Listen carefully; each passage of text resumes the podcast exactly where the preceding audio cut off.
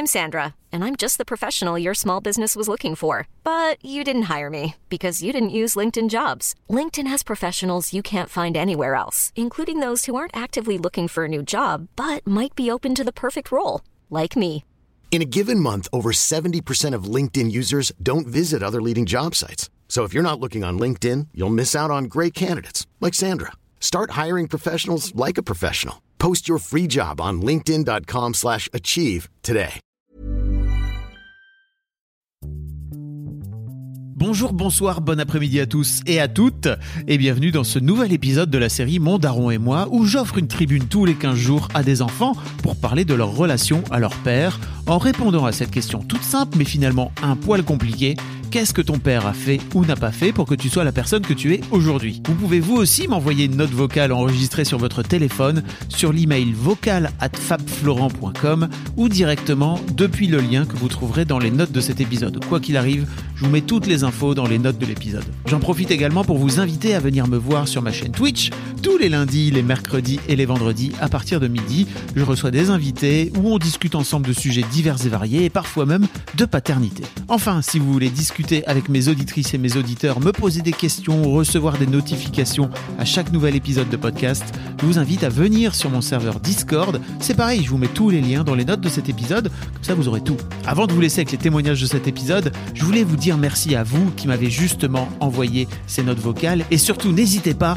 même si vous avez une histoire difficile avec votre père. Moi je veux vraiment toutes les histoires possibles. Et enfin, d'autant plus si vous êtes un mec, parce que j'ai reçu jusque-là très peu de témoignages de gars pour parler de leur relation à leur père. Je vous laisse en compagnie de nos invités du jour. Un grand merci à vous et bonne écoute. Alors, mon papa, ça a toujours été quelqu'un de gentil mais peu présent. Il occupe, enfin, occupait, puisque maintenant il est à la retraite, un poste à haute responsabilité. Alors quand on était petit, c'est surtout ma maman à soigner nos chagrins, nos bobos et nous remplir de tendresse. Et lui rentrait parfois assez tôt pour jouer avec nous à des jeux de société ou nous donner un bisou avant d'aller dormir. C'était le papa présent au spectacle de fin d'année mais pas à la maison. Quand j'ai grandi, ça s'est un peu compliqué. Je faisais aucun effort à l'école et même si mes notes restaient dans la moyenne, ça causait beaucoup de conflits parce que j'aurais pu exceller dans une matière, dans un instrument de musique ou dans un sport, mais je faisais le strict minimum pour conserver mon temps à ma vraie passion, le dessin.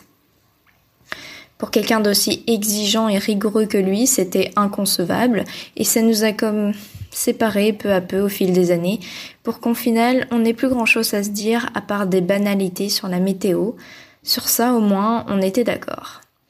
À 18 ans, je suis partie à Paris continuer mes études d'art et je suis rentrée à la maison deux ans plus tard comme une naufragée.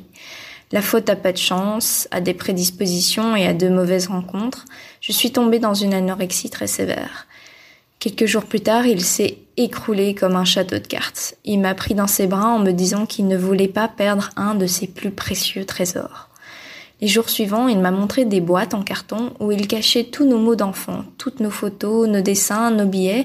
Il avait récolté l'intégralité de nos beaux moments et les avait dissimulés dans une boîte à chaussures qu'il réouvrait pour les admirer. Plusieurs années ont suivi cet épisode.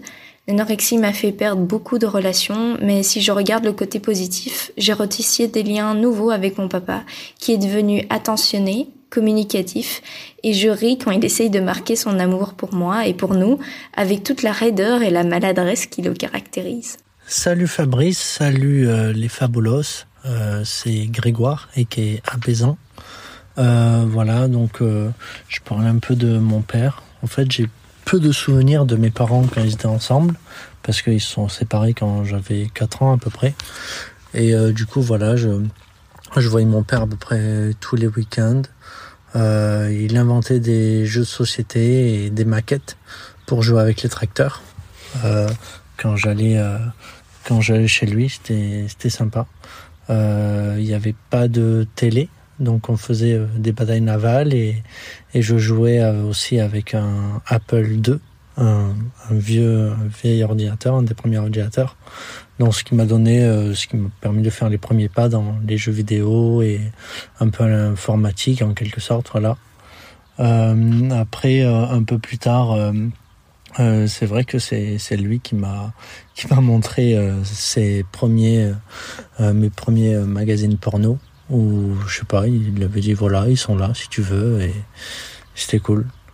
Euh, parfois, euh, j'avais l'impression qu'il savait pas trop quoi faire euh, en tant que père. Genre, il y a eu un soir où j'avais eu très très mal au ventre et, j'avais vomi et tout ça et j'étais mal, genre accroupi dans les toilettes et tout et, et il était là, attendre dans le couloir en disant bon, qu'est-ce que je fais J'appelle les pompiers ou pas Il savait pas trop quoi faire. Euh, voilà, quand j'allais un peu en vacances chez lui, euh, c'était, euh, c'était, on traînait souvent dans, dans les bars et des soirées un peu chez d'autres gens où je m'ennuyais pas mal et souvent il finissait sous. Euh, et on rentrait comme ça. Bon, c'était dans un village, donc pas de voiture et tout, mais bon, voilà quoi. Mais jamais de violence et tout, toujours joyeux quoi, mais peut-être un peu relou quoi. Et du coup, c'est chez lui aussi que j'ai eu mes premières cuites, je dirais vers, euh, je sais pas, 13-14 ans, où je buvais avec, euh, dans des soirées avec mes cousins, où lui aussi il était ivre aussi, et voilà quoi, ça c'était, assez sympa. Euh, il boit un peu, un peu de vin tous les jours, euh, depuis, depuis que je le connais, quoi, et toujours maintenant, quoi. Et euh, voilà, après ça diffère un peu de moi parce que moi, du coup, j'ai pas d'alcool à la maison. J'ai jamais trop bu, euh, genre commander des bières ou des trucs comme ça, à part quand je fais des rares soirées, quoi. Et je pense que que c'est un peu grâce à lui, euh, du coup, que j'ai vu un peu les, délires, les dérives de l'alcoolisme chronique. Euh, voilà, là on, on s'appelle de temps en temps, je dirais à peu près une fois toutes les deux semaines, quoi. Surtout en visio, pour qu'il voit sa, petite fille. Ou alors quand, quand j'ai des conseils euh, de, jardinage ou quand je vois des insights et tout à lui demander parce qu'il aime la nature. Et euh, voilà, moi j'habite dans le Grand Est et lui il est dans, dans le Gard. Donc euh, quand je descends voir ma mère dans les Pyrénées, euh, je vais le voir, je, on s'arrête avec ma femme et ma fille sur le trajet, mais juste pour euh, pour un déjeuner quoi à midi pour un peu voir aussi euh, le reste de la famille qui habite avec lui, ma tante et tout. Euh, mais parce que voilà quand on peut pas trop s'arrêter genre dormir une nuit ou un après-midi parce que c'est il a il a une, genre de maison mais il a pas de de pièces genre euh, dédié un peu confortable comme euh, un canapé ou des, des fauteuils comme ça. C'est juste une cuisine avec euh, avec des, des chaises. Et du coup euh, on peut pas rester trop trop longtemps parce que voilà quoi il n'y a pas vraiment de pièce de vie. Et, euh, et, et, avec ma fille et tout c'est je sais pas c'est un peu embêtant. Voilà j'ai l'impression qu'il qu'il m'a apporté un peu aussi mon, mon côté un peu feignant et je m'en foutiste parce qu'il est un peu comme ça quoi. Il laisse aller la vie et euh, c'est pas plus mal parce que ça va quoi. Moi, moi je m'en fous un peu du coup et euh, euh, donc voilà c'est pas je dirais pas que c'est trop négatif parce qu'il faut un peu un peu de ça dans la vie. Voilà, dans tous les cas, je, je l'aime et parfois c'est pas trop facile à dire parce que euh, je sais pas, on s'appelle et tout comme ça, ou alors on le dit un peu par message, mais, mais voilà, quoi, pas vraiment euh, en face à face ou, ou en, vocal, parce que, je sais pas, c'est un peu comme ont été éduqués euh, les gens dans les années 90 ou 2000, des trucs comme ça, avant, quoi. Voilà. Voilà. Bon, ben, bisous. Je sais pas si je peux lui attribuer des actions ou des faits particuliers euh, qui m'ont forgé en tant que personne, mais je sais que euh, être lui-même, c'est peut-être euh, la chose la plus importante qui qu'il ait faite pour pour jouer un rôle important dans ma vie. Quand j'étais petite, je j'idéalisais énormément mon papa et je pense que euh, ça a duré assez longtemps.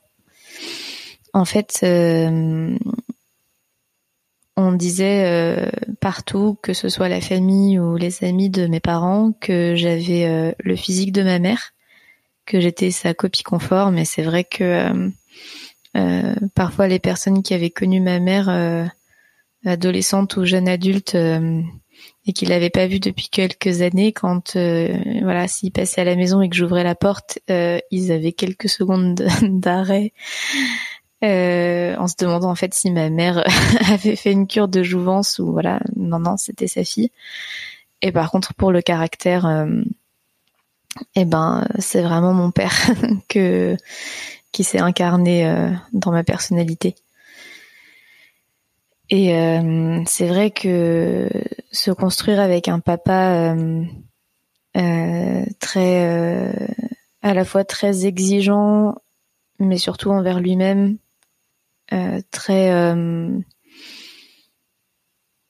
très sensible, euh, très humain. Mon papa, il est médecin et et voilà, il a bientôt 60 ans et il pleure encore et il, fait une petite déprime de trois jours à chaque fois qu'il perd un patient, même si c'est un patient en fin de vie. voilà, il, fait tout pour euh, pour ajouter euh, à la fois de, la, de, la, vie aux années et des années à la vie. Donc, euh, bah, quand ça s'arrête, même si c'est inéluctable, il est dévasté. Voilà, en fait, ben forcément, on m'a dit que je le ressemblais et du coup, ben voilà, j'ai développé à la fois cette exigence et cette sensibilité. Et puis voilà, il s'est occupé il s'est occupé de moi quand j'étais petite, euh, au moins autant que ma maman. voilà, ma maman m'a beaucoup déculpabilisé sur le fait que, euh, parce que je suis maman à mon tour, que l'instinct maternel c'était pas forcément un truc inné, etc.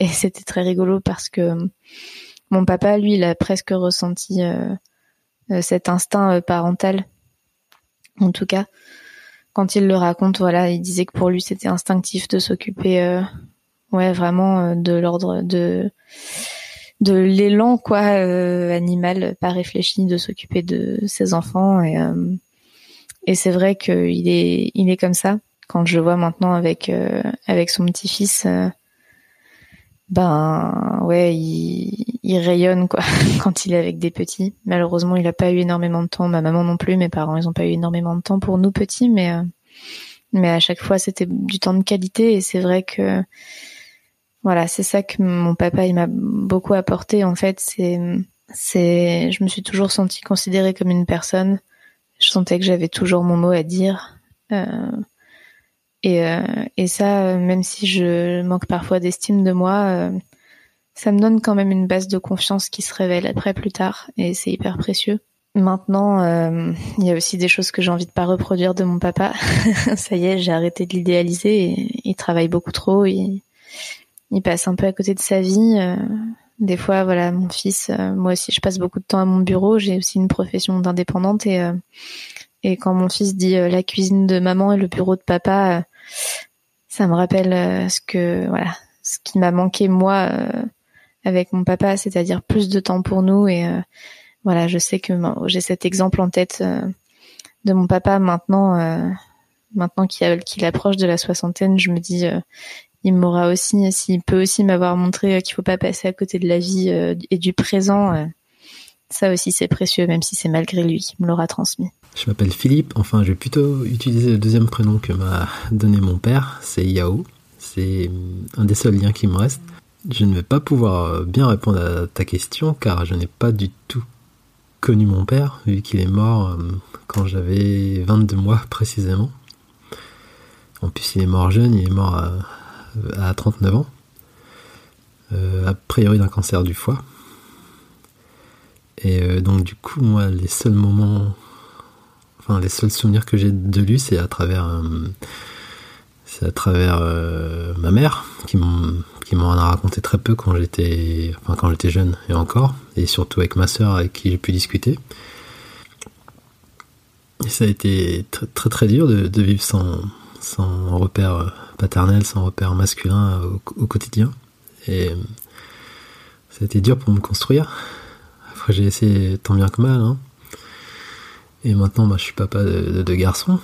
Un grand de 9 ans et un petit de 4 ans. Et c'est pas facile tous les jours. C'est même un combat car j'essaie de me positionner en tant que, père euh, en tant que modèle pour eux sachant que j'en ai pas eu donc c'est très, très compliqué. J'essaie de faire un travail sur moi mais c'est pas évident.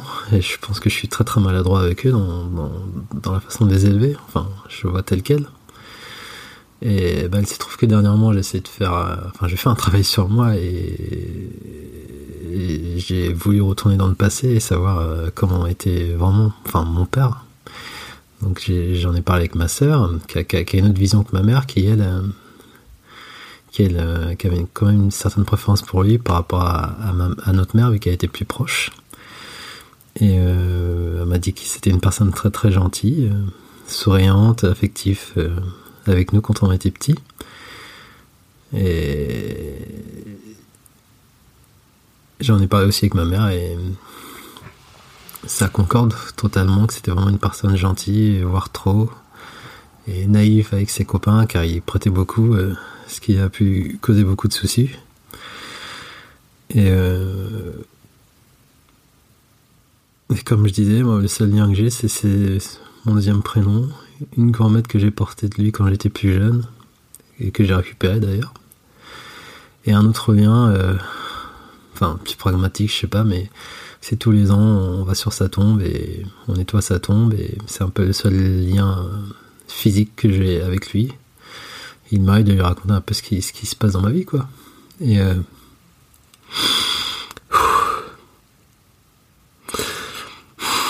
et J'ai essayé au début aussi d'aller avec mon plus grand euh, pour, pour, lui montrer une présence physique. Et,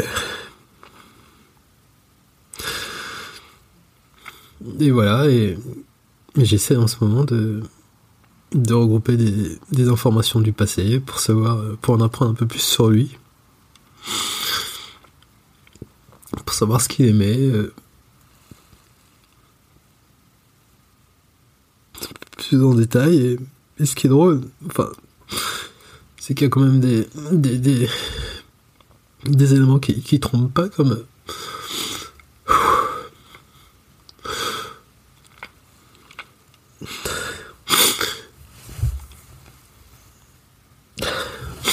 Il, bossait dans un hôtel japonais et je me dis que c'est une sorte de lien avec moi vu que je, suis un féru du Japon.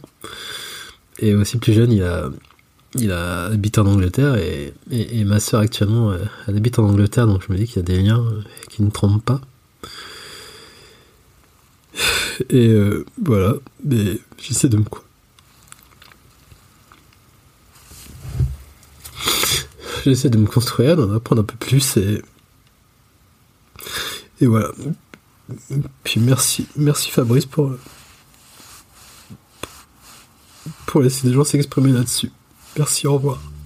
Un grand merci encore aux auditrices et aux auditeurs qui m'ont envoyé leurs témoignages. J'espère que de votre côté, ces mots auront pu résonner d'une manière ou d'une autre.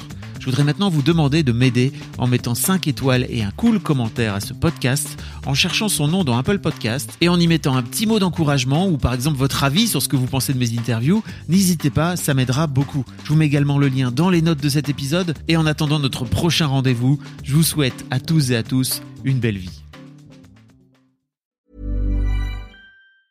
Hey, it's Danny Pellegrino from Everything Iconic.